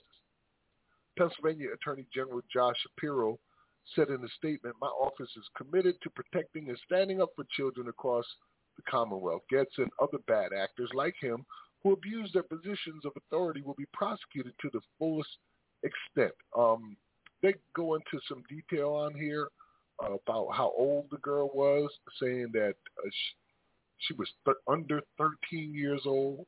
It was a family member of a friend of his that he was abusing, and he had been doing it since she was four years old. Four years old, the police chief is raping a goddamn child, four years old, and not a single mention in this whole article or any other articles that I've seen said we should research this man's entire record. How many people are uh, right now need us to free them behind his madness? Right. I mean, if he'll do that, he's capable of anything, and it's horrible what he has done. This is the police chief. This is not some deputy or some low-ranking fool. This is the freaking police chief that was doing this from the time the girl was four years old until at least 2012 or 2020. I'm sorry. Um, Yeah, comments? well, well, we gotta- anybody? Yeah. Well, just real quick bef- uh, before people comment on, on that particular story, there's Uh-huh. a chief of police in Lexington, Mississippi, who was unknowingly recorded by a former officer. I, I actually have the recording on the- tonight. Ah, oh well, if you got the recording, then, then no need I, I for got me it to for keep you it. tonight. well, yeah, tell So us you about already it. know the story. Lead the way, man. Yeah, Uh, so tell them what, what you. So Lexington, Lexington, Mississippi, police chief there, uh, officer who used to work there somehow figured out a way to get around him and record, and got this guy on tape bragging about killing uh, possibly 13 black people in the line of duty, and bragging, claiming that he shot one black male 119 times. So yeah, he's, yeah, what do you say? Sam they shot, Dobbins is the they shot the car like 300 and some odd, 319 times. But he said, I shot him myself 119 times. And this was just one of 13 people he claimed to kill. Well, they're trained the to chief kill black once again. Sorry, sorry, man. They're trained to kill black targets. You know, if you go to any police academy, you see a black, dark um, picture, and you shoot to kill, and that's what you're trained. So when it's in the line of duty, right? That's one of their favorite catchphrase. You do what you're trained, um, and that's psychology. That's intentional. That's sick. That's criminal. That should be prosecuted. Um, but you know, that's training as well. So it's a mess. That's that's slave catchers for you. That when they're out What hunting what people, about what about It's genocide. what, what about the well. homosexual rape that goes on in prison by the COs and all that? Other Um, inmates. Yeah, the, The last time I the heard- inmates. That, but but see, but but let me just say this real quick. That's another aspect of like the whole the whole reason like people like you guys are fighting for abolition, and and I, I would hope most people once they hear about it would understand and uh, want to join the fight in that. But the other side of it is the idea of punishment being the uh, so-called justice in America. So the punitive nature of Amer- the American justice system includes the sexual assault, the rape, and everything else because it's it's kind of understood as a nod and a wink, like these people deserve this barbarity. So you you'll see a story about some criminal did X, Y, and Z, and you go to the comments immediately. You'll see regular nine to five or church going Americans telling you how they hope this person gets sexually assaulted in prison. Yep, So it's deeply ingrained in the American psyche. it certainly is. Um, Well, There's- because there's- of there's a- psychology. There's hey guys, book I just want to uh, say one The thing real. Hold on for a Inheritance. second. Hold, hold on for a second, guys. I've only got a few minutes left, and I do want to get this other clip in. So I want to go ahead and give you guys round robin, but let's try to keep it brief, and then we'll get into that clip we was just talking about. So we'll start with Clarence. Well, the Iceman's Inheritance talks about Icemen uh, eating their females and their children and then raping each other. That's where all this barbarity comes from. It's been ingrained in them from the very start. Sick, Corinne. Yusuf talked about it last week about how women are sexually assaulted. Black African women are, African American women are sexually assaulted um, in slavery, but and black men are sexually assaulted in slavery as a way to make them feel like less like a man. Um, so that's how it's ingrained, and prisons are slavery, so that's how it's rampant. So shout out to you. Dr. Nube. Yes, it's just a continued crime against humanity, and it, ultimately it's genocide. And we just need to keep making sure that we do not uh, veer from our purpose forward. Thank you. Naj. Oh, I have nothing to add. I'm listening. Yusuf. I'm good, Max. All right. Uh, let's go ahead and listen to what we were just talking about. Another police chief in Lexington, Mississippi, killed as many as 13 people that he's admitted to. Well, you'll hear it, and that's going to be followed by Nina Simone's Mississippi. God damn. You're listening to Abolition Today, abolitiontoday.org. We'll be right back after this. Abolition. Abolition. Abolition. The following recording is of Officer Sam Dobbins, the white police chief of Lexington, Mississippi, an 85% majority black town on the edge of the Mississippi Delta. I don't give a fuck if you kill a motherfucker in cold blood. I will articulate to fix the fucking problem. And I'm the only man in the business here that's smart enough to do it. I have shot and killed in the line of duty 13 different people. I shot this nigga 119 times. Okay? I mean, I saved 67 kids in a vehicle was shot 319 times. But he was hit 119 times by me. The name of this tune is Mississippi Goddamn.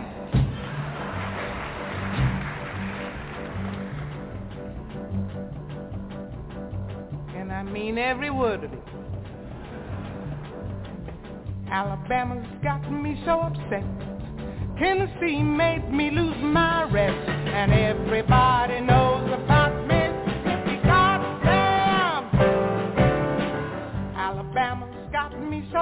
so.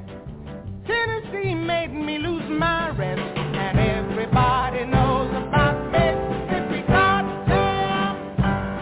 Can't you see it? Can't you feel it? It's all in the air. I can't stand the pressure much longer. Somebody say a prayer. Alabama's gotten me so upset. Tennessee made me lose my rest, and everybody knows about Mississippi. Goddamn! This is a show tune, but the show hasn't been written for it yet.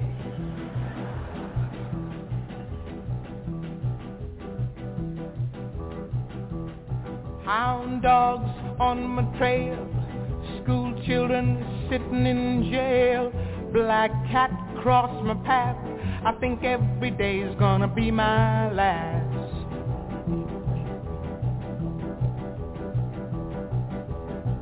Lord have mercy on this land of mine. We all gonna get it in due time. I don't belong here, I don't belong there. I've even stopped believing in prayer.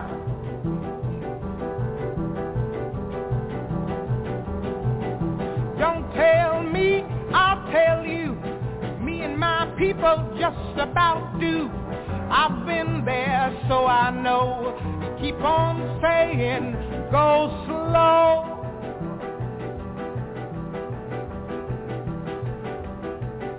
But that's just the trouble.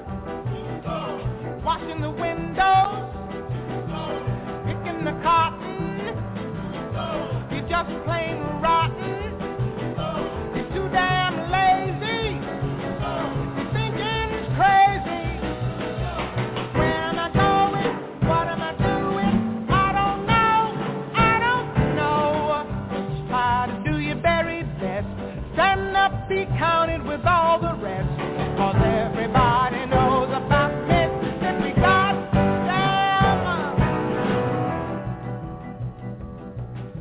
You thought I was kidding, you?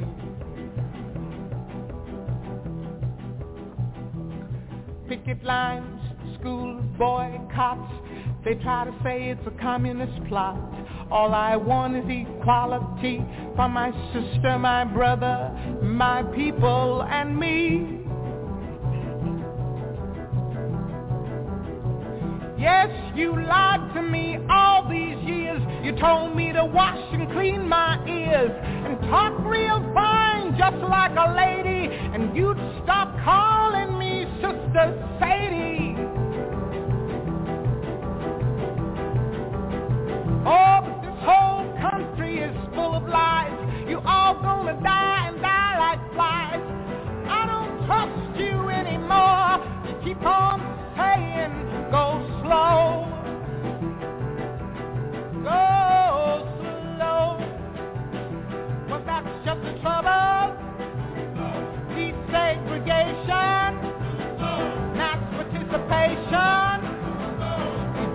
unification.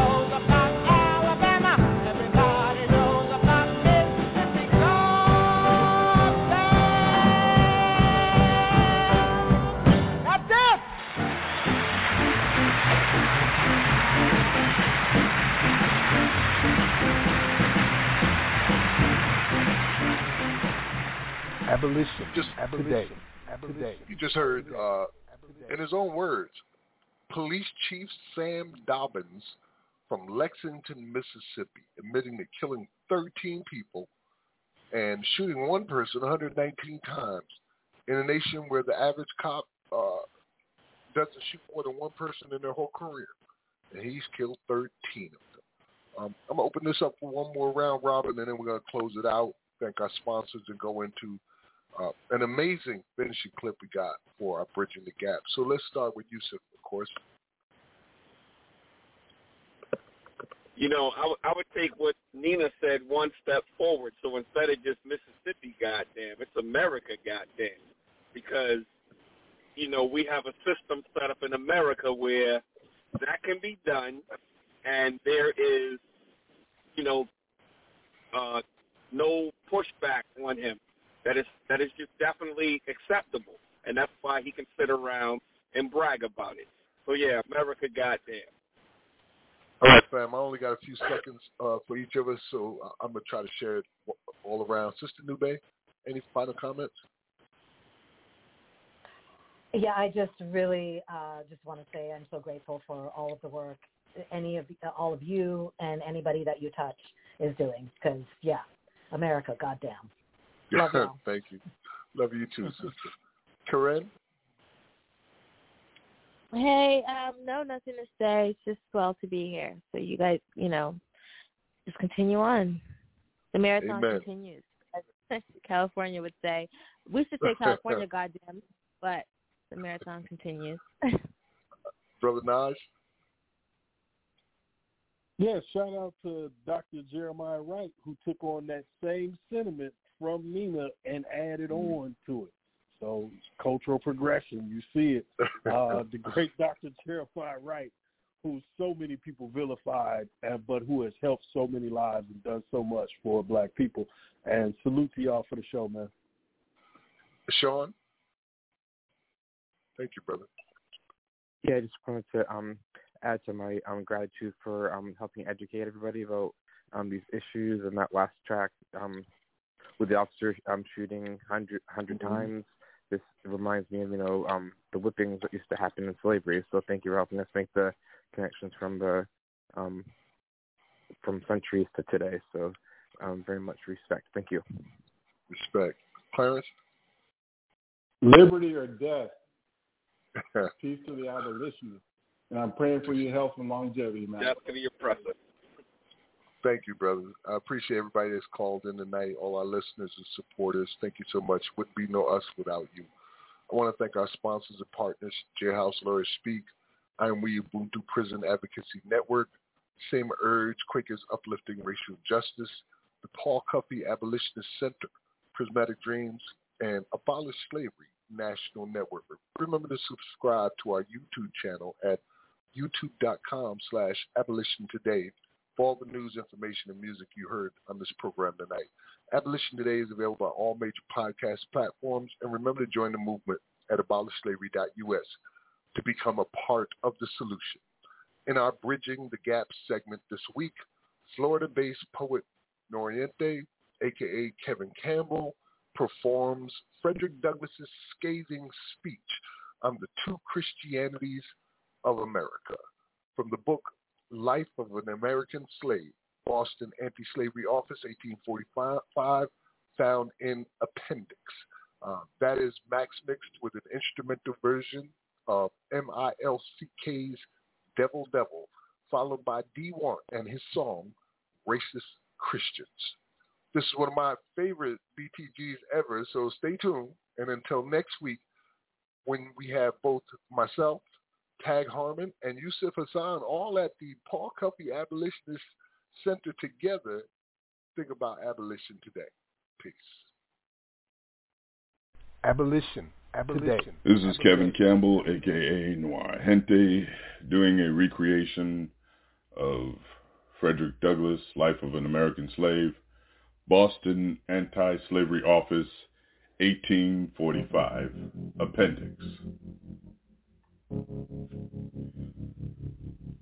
I find, since reading over the foregoing narrative, that I have in several instances, spoken in such a tone and manner respecting religion as may possibly lead those unacquainted with my religious views to suppose me an opponent of all religion. To remove the liability of such misapprehension, I deem it proper to append the following brief explanation.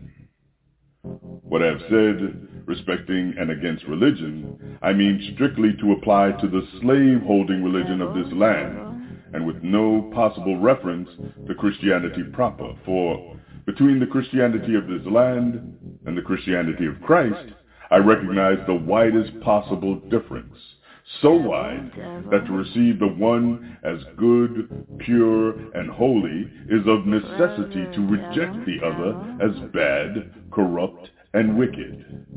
To be the friend of the one is of necessity to be the enemy of the other. I love the pure, peaceable, and impartial Christianity of Christ. I therefore hate the corrupt, slave-holding, woman-whipping, cradle-plundering, partial, and hypocritical Christianity of this land. Indeed, I can see no reason but the most deceitful one for calling the religion of this land Christianity. I look upon it as the climax of all misnomers, the boldest of all frauds, and the grossest of all libels. Never was there a clearer case of stealing the liberty of the court of heaven to serve the devil. I am filled with the unutterable loathing when I contemplate the religious pomp and show, together with the horrible inconsistencies which everywhere surround me.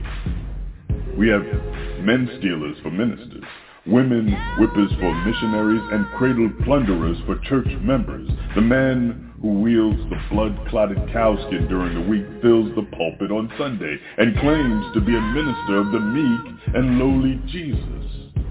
The man who robs me of my earnings at the end of each week meets me as a class leader on Sunday morning to show me the way of life and the path of salvation. He who sells my sister for purposes of prostitution stands forth as the pious advocate of purity. He who proclaims it a religious duty to read the Bible denies me the right of learning to read the name of the God who made me. He who is the religious advocate of marriage robs whole millions of its sacred influence and leaves them to the ravages of wholesale pollution. The warm defender of the sacredness of the family relation is the same that scatters whole families, sundering husbands and wives, parents and children, sisters and brothers, leaving the hut vacant and the hearth desolate. We see the thief preaching against theft and the adulterer against adultery. We have men sold to build churches, women sold to support the gospel, and babes sold to purchase Bibles for the poor heathen, all for the glory of God and the good of souls. The slave auctioneer's bell and the church-going bell chime in with each other. And the bitter cries of the heartbroken slave are drowned in the religious shouts of his pious master. Revivals of religion and revivals in the slave trade go hand in hand together. The slave prison and the church stand near each other. The clanking of fetters and the rattling of chains in the prison and the pious song and solemn prayer in the church may be heard at the same time. The dealers in the bodies and souls of men erect their stand in the presence of the pulpit, and they mutually help each other. The dealer gives his blood-stained gold to support the pulpit, and the pulpit in return covers his infernal business with the garb of Christianity. Here we have religion and robbery, the allies of each other. Devil, devil, devil, dressed in angels' robes, and hell presenting the semblance of paradise.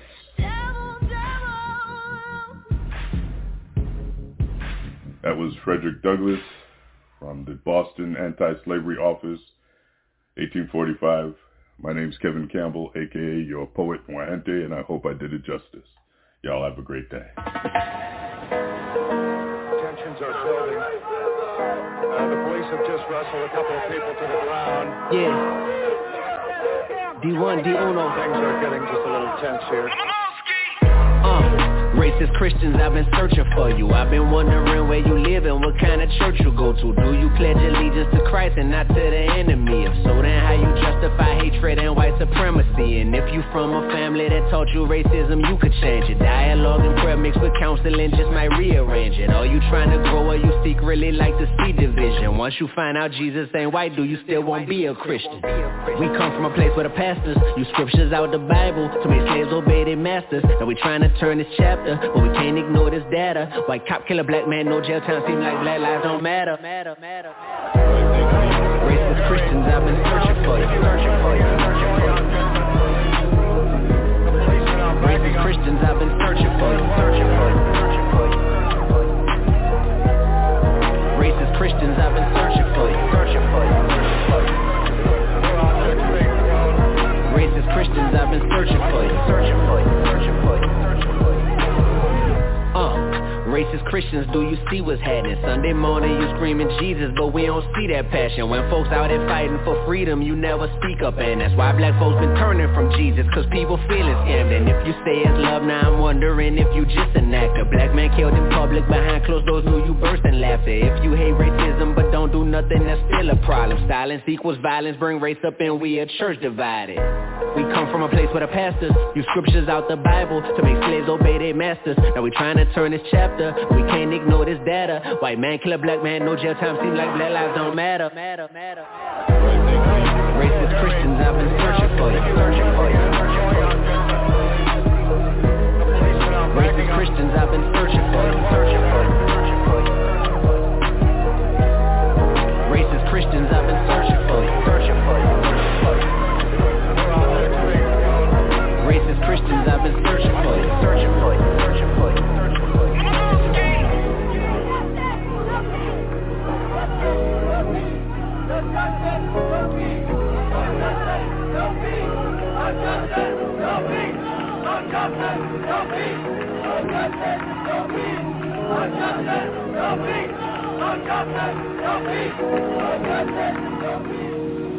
Abolition, today, today.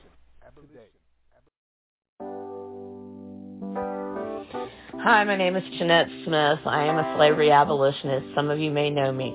I'm doing this recording because I would like to ask if any of you can help with some financial assistance. Max and Yusuf do not like to ask for money, so I would like to ask on their behalf because they and other abolitionists pull money out of their own pockets, and this is so important. So if you can help, you can find the information at the top of the Facebook page for Abolition Today.